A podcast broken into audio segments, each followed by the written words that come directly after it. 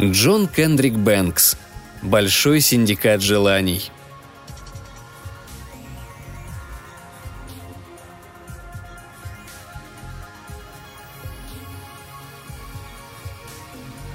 Ферма превратилась в руины. Все пастбища покрылись буйной растительностью, чертополохом и прочими колючими сорняками. Строения пришли в безнадежное состояние и не подлежали ремонту, а старый дом, фамильный особняк Уилбрахамов, являл собой картину ужасающего запустения. Крышу латали в течение десятков лет, и теперь она напоминала своих собратьев только древностью происхождения. Ни в одном из окон особняка нельзя было найти целого стекла – да здесь они были и не нужны. Соседи поговаривали, что как-нибудь во время одной из жестоких бурь, которые на памяти старожилов часто проносились над этими местами, трубы дома, прежняя гордость графства, зашатаются и рухнут, превратив дом в груды развалин. Одним словом, ферма Уилбрахамов, бывшая когда-то образцовой, стала притчей во языцах и предметом насмешек. Говорили, что она годится лишь на то, чтобы служить живописной моделью для какого-нибудь экстравагантного художника – Однажды ночью, когда за окнами неистовствовала гроза, владелец старого дома Ричард Уилбрахам сидел в компании жены, которая пыталась найти на последней паре носков своего мужа хотя бы одно целое место, чтобы заштопать их. Уилбрахам безмолвно смотрел на тлеющие угли в камине, и тишина в комнате нарушалась лишь шипением поленьев на решетке да время от времени вздохом одного из супругов. В конце концов женщина заговорила. «Когда наступает срок платежа по закладной, Ричард?» – спросила она, беспокойно пошевелившись в кресле. «Завтра», – выдавил муж. Казалось, что слово застряло в глотке и душило его. «А ты... ты уверен, что полковник Дигби не продлит ее?»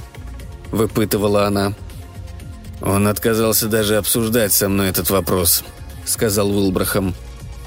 Каждый раз, когда я прихожу к нему в офис, он довольствуется тем, что размахивает бумагой у меня перед носом, а сам подзывает посыльного, чтобы тот выпроводил меня. И я не верю в знамение Телинда. Есть лишь один верный знак. Если к завтрашнему дню мы не раздобудем денег, то уже через сутки останемся без крыши над головой. Женщина содрогнулась. «Но, Ричард!» – запротестовала она. «Ты ты же давно начал откладывать средства, чтобы выкупить дом. Где они?» «Все истрачено, Этелинда. Истрачено на эту безумную аферу с яйцами, которую я пытался провернуть два года назад». Вздохнул Уилбрахам, закрыв лицо руками, чтобы не показывать своего горя и унижения. «Я продавал то, чего еще не получил», — добавил он. «Ты помнишь, что время, когда первая группа инкубаторных кур начала нестись так обильно — мне казалось, что удача повернулась ко мне лицом. Нет, раскрыла свои объятия и приглашает меня разделить с ней огромные богатства. В тот год на рынке образовался большой дефицит яиц, и я поехал в Нью-Йорк, продавал их дюжинами, сотнями дюжин, тысячами дюжин. Поднявшись, он принялся в возбуждении мерить комнату шагами. «Я продавал яйца миллионами, Этелинда!» Продолжал он, огромным усилием воли совладав с собой. Продавал яйца, которые должны были снести куры, чьи прапрабабки еще не вылупились из яиц, пока мест не снесенных несуществующими цыплятами. Уилбрахам понизил голос и заговорил хриплым гортанным шепотом. «И я обанкротился на поставках», – пробормотал он.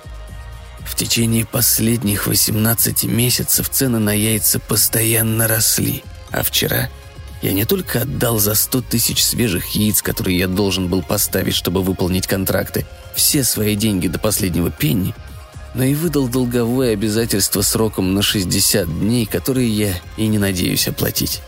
Иначе говоря, эти Линда, мы разорены.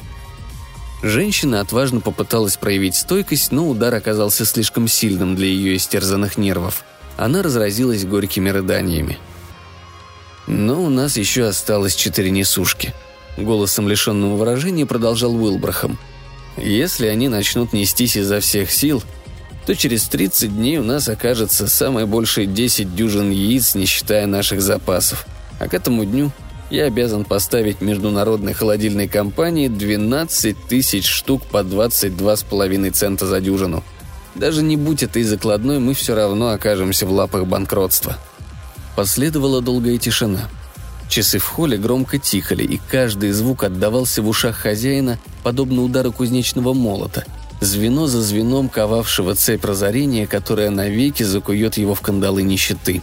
Они молчали почти час, и тишину лишь время от времени прерывало хлопанье ставень на ветру. И вдруг сводящее с ума монотонное «тик-так, тик-так» настенных часов заглушил новый звук – громкий стук в дверь. «Уже очень поздно», – произнесла женщина. «Кто бы это мог быть в такой час, как ты думаешь? Будь осторожен, а вдруг это разбойники?» «Я буду благодарен разбойникам, если они смогут найти в этом доме хоть что-нибудь ценное», — ответил Уилберхам, поднимаясь и направляясь к двери. «Кто бы это ни был, на улице гроза, и несмотря на нашу бедность, мы не можем выгнать странника, заблудившегося среди болот». Поспешив к двери, фермер широко распахнул ее. «Кто здесь?» – окликнул он, вглядываясь во тьму. Сильный порыв ледяного ветра задул свечу, и на полу его ног шлепнулось несколько пригоршней мокрого снега, а по лицу хлестнули льдинки. «Я странник», — донесся снаружи слабый голос. «Я замерз и умираю от голода. Во имя человеколюбия прошу вас впустить меня, иначе я потеряю сознание и погибну». «Входите, входите!» — воскликнул Уилбрахам. «Кто бы вы ни были, мы с радостью предоставим вам все, что у нас осталось. Хотя, по правде говоря, это совсем немного. В холл, спотыкаясь, вошел старик, согбенный и изможденный. Уилбрахам, подскочив к ослабевшему путнику, сильными руками подхватил его, осторожно провел к своему креслу у камина, и они вместе со своей верной женой растирали руки старика, пока тепло не вернулось к нему. «Чашку чая, дорогая моя», — попросил Уилбрахам. «Это восстановит его силы». «И что-нибудь поесть, ради бога», — взмолился странник слабым дрожащим голосом. «Самую малость, добрый господин, хотя бы яйцо», при этих словах женщина нахмурилась. «Яйцо? Сейчас, когда яйца...» — начала она. «Ну-ну, Этелинда», — мягко прервал ее Уилбрахом. «У нас осталось еще два в морозильнике. Наш с тобой завтрак. Лучше я отдам этому доброму старику свой завтрак, чем буду смотреть, как он страдает. На самом деле, с некоторых пор яйца мне не по вкусу и...» «Как скажешь, Ричард», — покорно ответила женщина и с безнадежным вздохом направилась в кухню.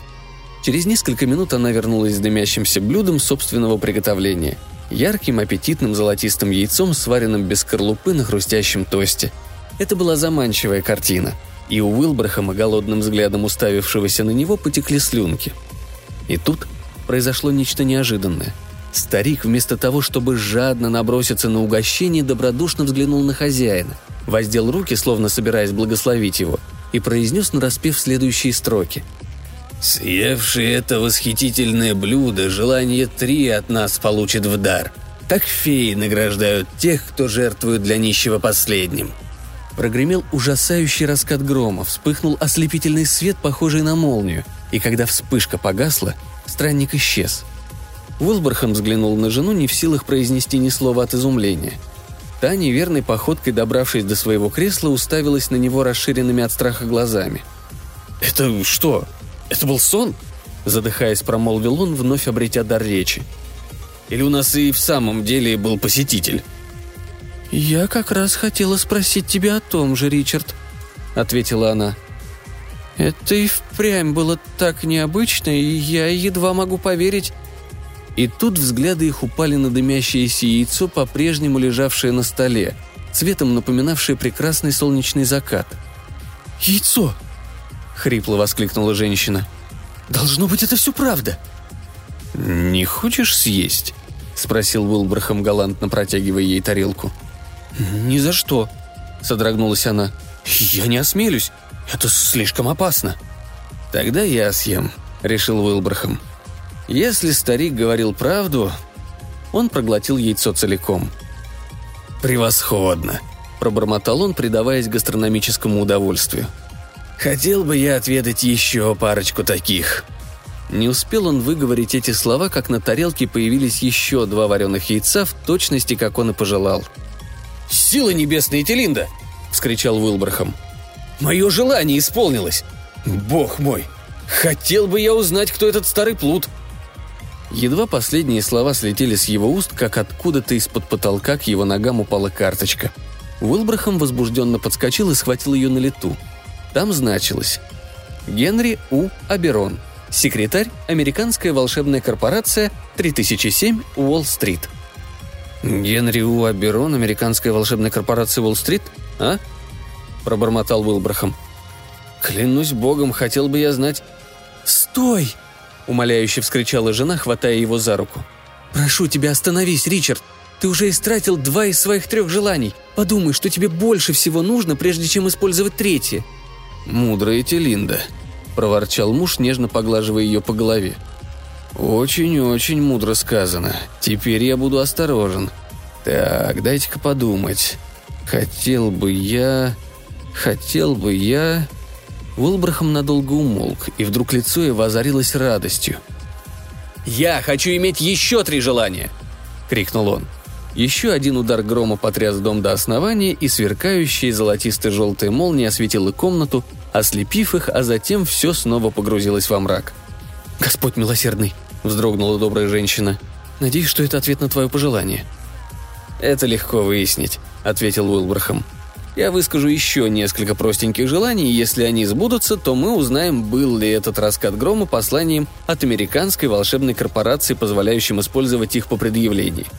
«Ну что ж, не будь слишком экстравагантным», — предупредила жена. «Я буду настолько экстравагантным, насколько захочу», — возразил он. «Если мое четвертое желание сработает, Этелинда, то мой адрес отныне – улица Беспечности и авеню Сокровищ. Во-первых, я хочу, чтобы эта старая ферма оказалась в Балихеке». «Балихек! Конечная, все выходят!» – раздался у двери грубый голос. Уилбрахам бросился к окну и выглянул в ночь. Вернее, только что это была ночь, а сейчас перед ним открывалось гораздо более жуткое зрелище. Огромные плотные облака дыма висели над неприветливой зловещего вида местностью, покрытой обугленными останками деревьев и почерневшими обломками камня. Среди этого безнадежного мрака двигалась бесконечная колонна изможденных рабочих, мужчин и женщин. «О, Господи!» – растерянно воскликнул он. Жалкая убогая картина потрясла его – это еще хуже Дигвиля. О небо, хоть бы мы снова перенеслись обратно. «Дигвиль! Пересадка на транспорт до улицы Беспечности и площади Богатства!» прокричал за дверью грубый голос, и Уилбрахам, снова выглянув в окно с радостью, увидел знакомые окрестности. «Они работают исправно», – счастливо сообщил он. «Верно», – ответила жена. «По-видимому, действуют. А ты, мне кажется, опять остался на бабах. У тебя снова в запасе всего одно желание. Ты напрасно растратил четыре из пяти». «А почему бы и нет, моя дорогая?» – благожелательно улыбнулся Уилбрахам. «Если мое следующее желание – получить шесть новеньких прямо с фабрики». Лицо миссис Уилбрахам прояснилось. «О, великолепно!» – восхищенно вскрикнула она. «Пожелай этого, пожелай! Торопись, а не то позабудешь!» «Мой заказ – еще шесть желаний!» – рявкнул Уилбрахам.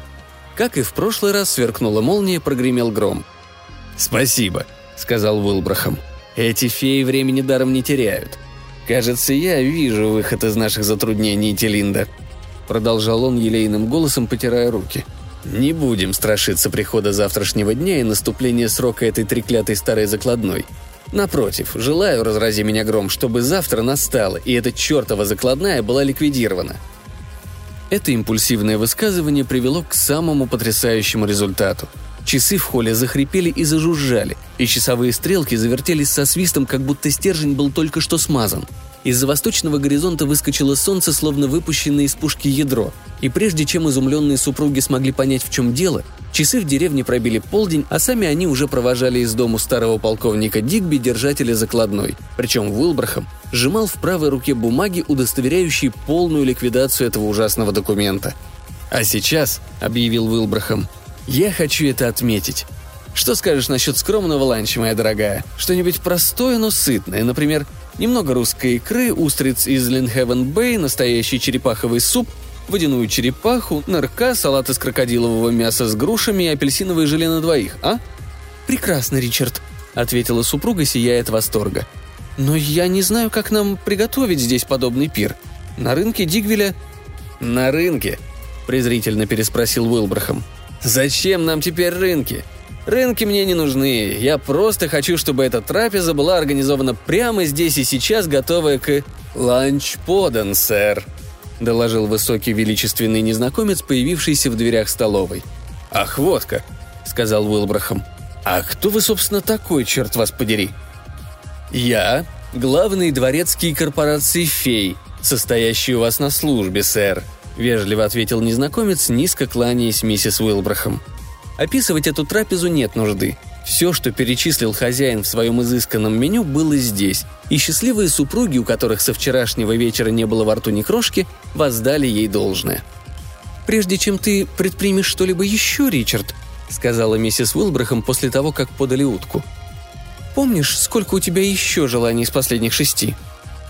«Нет, не помню», — ответил Уилбрахам. «Тогда лучше будет, если ты закажешь еще несколько, пока ты не увлекся этим восхитительным ланчем», — посоветовала осторожная женщина. «Добрый совет, Этилинда», — обрадовался муж.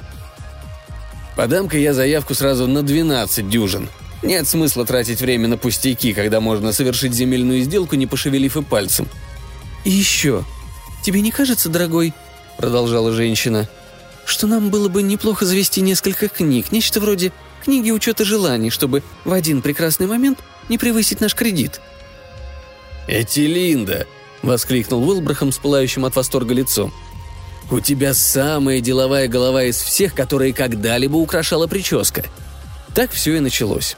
Приобрели кассовую книгу, в ее колонке, подобно поступлениям в обыкновенных долларах, Уилбрахам заносил свой доход в желаниях, а на противоположной стороне тщательно записывал их расход. Первая запись о 12 дюжинах желаний была сделана в тот вечер. 16 марта 1900 вексель на предъявление американской волшебной корпорации 144. Вскоре за ней последовали другие – и к концу года Уилбрахам, умело пользуясь своими ресурсами, экономно расходуя прибыль от своего третьего желания, сумел заказать и исполнить более 10 тысяч желаний, и его когда-то ветхая ферма превратилась в одно из прекраснейших поместий в стране. На месте старого особняка возник дворец. Там, где когда-то амбары готовы были обрушиться под собственной тяжестью, теперь красовались полные скота хлева и великолепные маслобойни – Развалины конюшен исчезли, сменившись невиданно шикарными гаражами, где пыхтели автомобили всех моделей и мощностей, готовые отправиться в путь по дорогам Дигвеля. Эти дороги по одному знаку Уилбрахама превратились в отличные шоссе, а в обитых плюшем гнездах птичников, возникших взамен прежних унылых курятников, ежедневно несли яйца тысячи кур, внося вклад в благоденствие своего хозяина Уилбрахама, яичного короля. Именно так его называли отныне – Слава его гремела по всему миру, и ежедневно толпы туристов приезжали поглядеть на плодородное поместье мирового властелина поставок яиц. И что самое лучшее, у него на счету по-прежнему оставалось 4347 желаний. Главные воротилы финансового мира уже начали обращать внимание на это новое светило. Постепенно обнаружилось, что их наиболее важные, тщательно выверенные махинации терпят неудачу самым неожиданным образом – Несмотря на их попытки стимулировать или притормозить торговлю, казалось, в действие вступила какая-то новая незнакомая сила, сводящая все расчеты на нет. А когда магнатам стало известно, что всего лишь желание, выраженное вслух Уилбрахамом, заставляет ценные бумаги подскакивать к небесам или падать на самое дно, несмотря на все их усилия, то капитаны бизнеса серьезно забеспокоились. «Завтра», — заявил Джон Умидас однажды вечером в клубе в разговоре с Уилбрахамом и его друзьями — Акции международной всеобщей золотопромышленной упадут на 37 пунктов. «Не совсем так, полковник», — возразил Уилбрахам. «Они поднимутся на 70 пунктов». «Да что вы говорите? Откуда вам это известно?» – удивился Медас. «Так будет, потому что я этого хочу», – ответил Уилбрахам. И на завтра международная золотопромышленная начала торги с 96,5 восьмых. При закрытии эта цифра составила 166,5 восьмых, а те, кто смеялся над Уилбрахамом и играл на понижение, обанкротились. Полдюжины подобных случаев показали прежним властелинам Уолл-стрит, что отныне с Уилбрахамом следует считаться. Желая обезопасить себя, наиболее выдающиеся магнаты собрались однажды в доме мистера Эндрю Ракерниги, чтобы обсудить ситуацию. В руках одного человека сосредоточилось слишком много власти, решили они. Хотя, окажись кто-либо из них на месте Уилбрахама, он бы охотно смирился с подобной ситуацией. В результате встречи бизнесмены образовали комитет, единственным членом которого стал полковник Медас. Этот комитет должен был навестить Уилбрахама и посмотреть, что здесь можно предпринять. «Вам, возможно, это неизвестно, мистер Уилбрахам», — начал полковник. Но ваши частые вторжения в наш бизнес превращают финансы в занятие полной неожиданностей. Скажите, за какую сумму вы согласитесь навсегда отойти от дел? 20 миллионов?» Уилбрахам рассмеялся. «Надо же, полковник Медас», — ответил он. «А я и не подозревал, что вы обделываете дела так по-деревенски. Вам бы не помешало сунуть голову под пылесос. Мне кажется, в ваших мозгах завелась паутина. Вот что я вам скажу, мой дорогой сэр. Я мог бы продать свой дар за миллиард, что приносило бы мне каждый год 10% прибыли с каждого доллара. Да еще бы получал небольшой ежегодный дополнительный дивиденд, полагающийся держателям акций – 150%. Зачем мне размениваться на 20 миллионов? «Да, теперь я вижу, что если бы вы захотели, то весь мир смогли бы прибрать к рукам», — уныло произнес Медас. «И все же...» «Нет, весь мир мне ни к чему», — возразил Уилбрахам. «Если бы он мне был нужен, я бы давно его получил. Но это приведет лишь к тому, что придется платить большие налоги. Да еще и содержать все это хлопотное хозяйство». «Тогда на каких условиях вы согласны ликвидировать свой бизнес?» – осведомился Медас. «Что ж, мы можем разделить мой дар между несколькими людьми», – предложил Уилбрахам.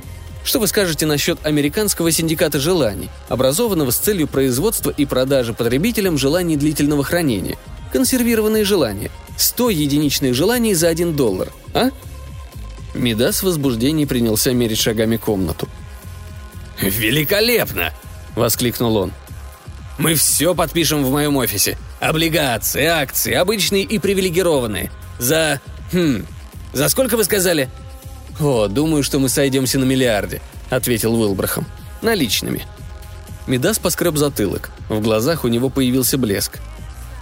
«Вы хотите передать нам контроль за своим даром?» — уточнил он. «Вы умный человек, полковник Медас», — ухмыльнулся Уилбрахам. «Ответь я вам сейчас «да», я лишился бы своего могущества. Но я стрелянный воробей, меня на такие уловки не поймаешь. Займитесь образованием своей компании, продавайте физическим лицам ценные бумаги по номиналу, заплатите мне мой миллиард, и я передам вам дела. Оплата при доставке». «Договорились», — сказал Мидас и отправился на Уолл-стрит капитаном бизнеса. Уилбрахам как раз поздравлял себя с необычайно выгодной сделкой, когда в кабинете появился еще один посетитель, на этот раз без доклада. «Как поживаете, мистер Уилбрахам?» Приветствовал его незнакомец, загадочным образом материализовавшийся прямо перед письменным столом. «Отлично, а вы?» – ответил хозяин. «Ваше лицо мне знакомо, но я никак не могу вспомнить, где мы встречались». «Меня зовут Аберон, сэр», – представился гость. «Я являюсь секретарем американской волшебной корпорации. У нас возникла небольшая проблема с вашим балансом, и я пришел, чтобы выяснить, не могли бы мы...» У Уилбрахама упало сердце – «Он... он исчерпан, верно?» — хрипло прошептал он. «Нет», — ответил секретарь. «О, Господи!» — со вздохом облегчения воскликнул Вилбрахам и, вскочив на ноги, схватил Аберона за запястье. «Садитесь же, садитесь! Вы мой благодетель, сэр!» «Я рад, что вы это понимаете, мистер Уилбрахам», — ответил волшебник несколько холодным тоном. — в таком случае мне будет легче сообщить то, ради чего я сюда пришел. Когда мы подарили вам три первых желания, мистер Уилбрахам, продолжал он, мы не подумали, что вы окажетесь настолько ловким и превратите это в бизнес. Если бы мы предвидели подобное, мы бы сделали желания невозобновляемыми. Мы с радостью позволили вам немного превысить свой баланс, но совершенно не ожидали – что вы начнете умножать то, что имеете, и займете целую нишу на рынке. «Да, я старался», — широко ухмыльнулся Уилбрахам. «Еще бы», — заметил Аберон. «Вам добавили еще несколько желаний, но недавно, просматривая наши книги, мы обнаружили, что за два года количество исполненных для вас желаний достигло общей суммы в 3 миллиона 569 тысяч 437. Кроме того, на вашем счету остается еще 497 374 желания. Сложилась следующая ситуация, продолжал волшебник. Наша компания так загружена вашими заказами, что нам грозит всеобщая забастовка.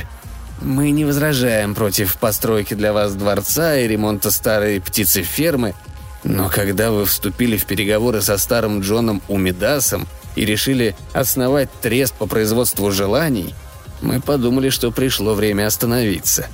Феи – существа честные, они не отказываются от своих обязательств. Но мы считаем, что человек, пытающийся создать корпорацию по торговле желаниями с капиталом в миллиард долларов, вложив в дело всего лишь вареное яйцо, по меньшей мере немного неразумен.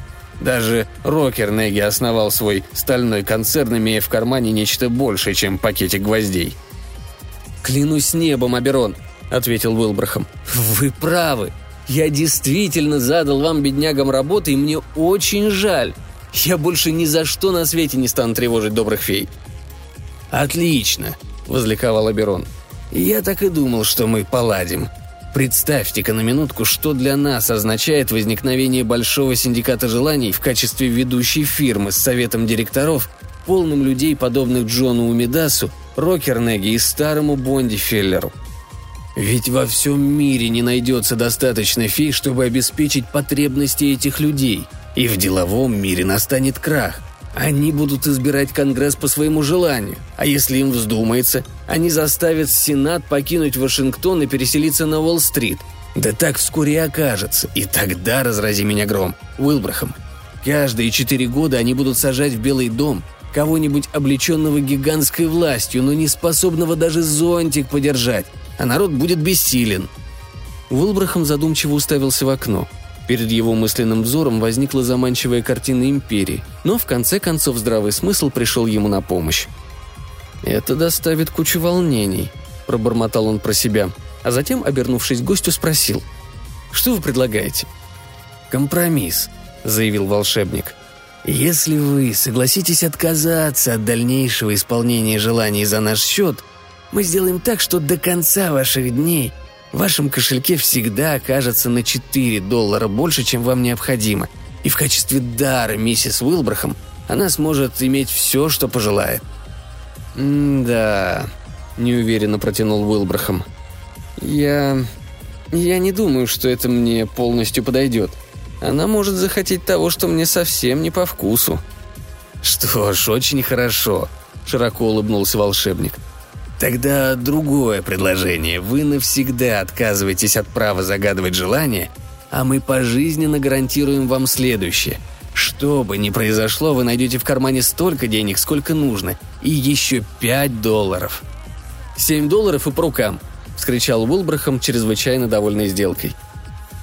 «Договорились», — ответил Аберон с глубоким вздохом облегчения.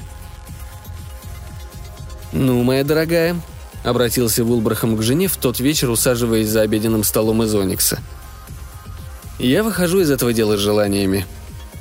Глаза миссис Уилбрахам радостно сверкнули. «Неужели правда?» – в восторге воскликнула она. «Да», – ответил он, рассказал ей о визите Аберона и новом договоре и был безмерно счастлив, потому что жена одобрила его решение.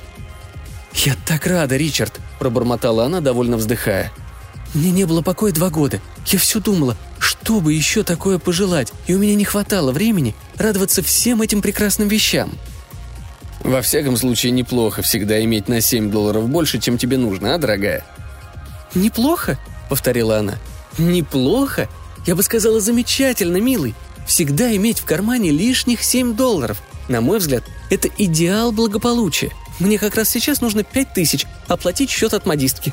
«Вот, пожалуйста», — ответил муж, извлекая из жилетного кармана пять хрустящих тысячедолларовых купюр и подавая ей. А вот и семь долларов совершенно новеньких. Феи свои условия выполняют. И с тех пор они жили в достатке до конца дней своих — хотя Медас и его собратья возбудили против него дело за нарушение условий контракта, требуя возмещения убытков в размере 29 миллионов долларов, которые Уилбрахам и выплатил им прямо в зале суда, покинув его с прибылью – одной пятидолларовой бумажкой и одной банкнотой в 2 доллара. Так что, дорогие ребята, если вы заметите автомобиль Уилбрахама с шумом, проносящийся по магистрали, то приглядитесь повнимательнее, и на дверце вы увидите простой герб – вареное яйцо, покоящееся на ломтике хлеба, а под ним свиток с девизом, написанным золотыми буквами «Hic semper septimus» – «Здесь всегда найдется седьмой».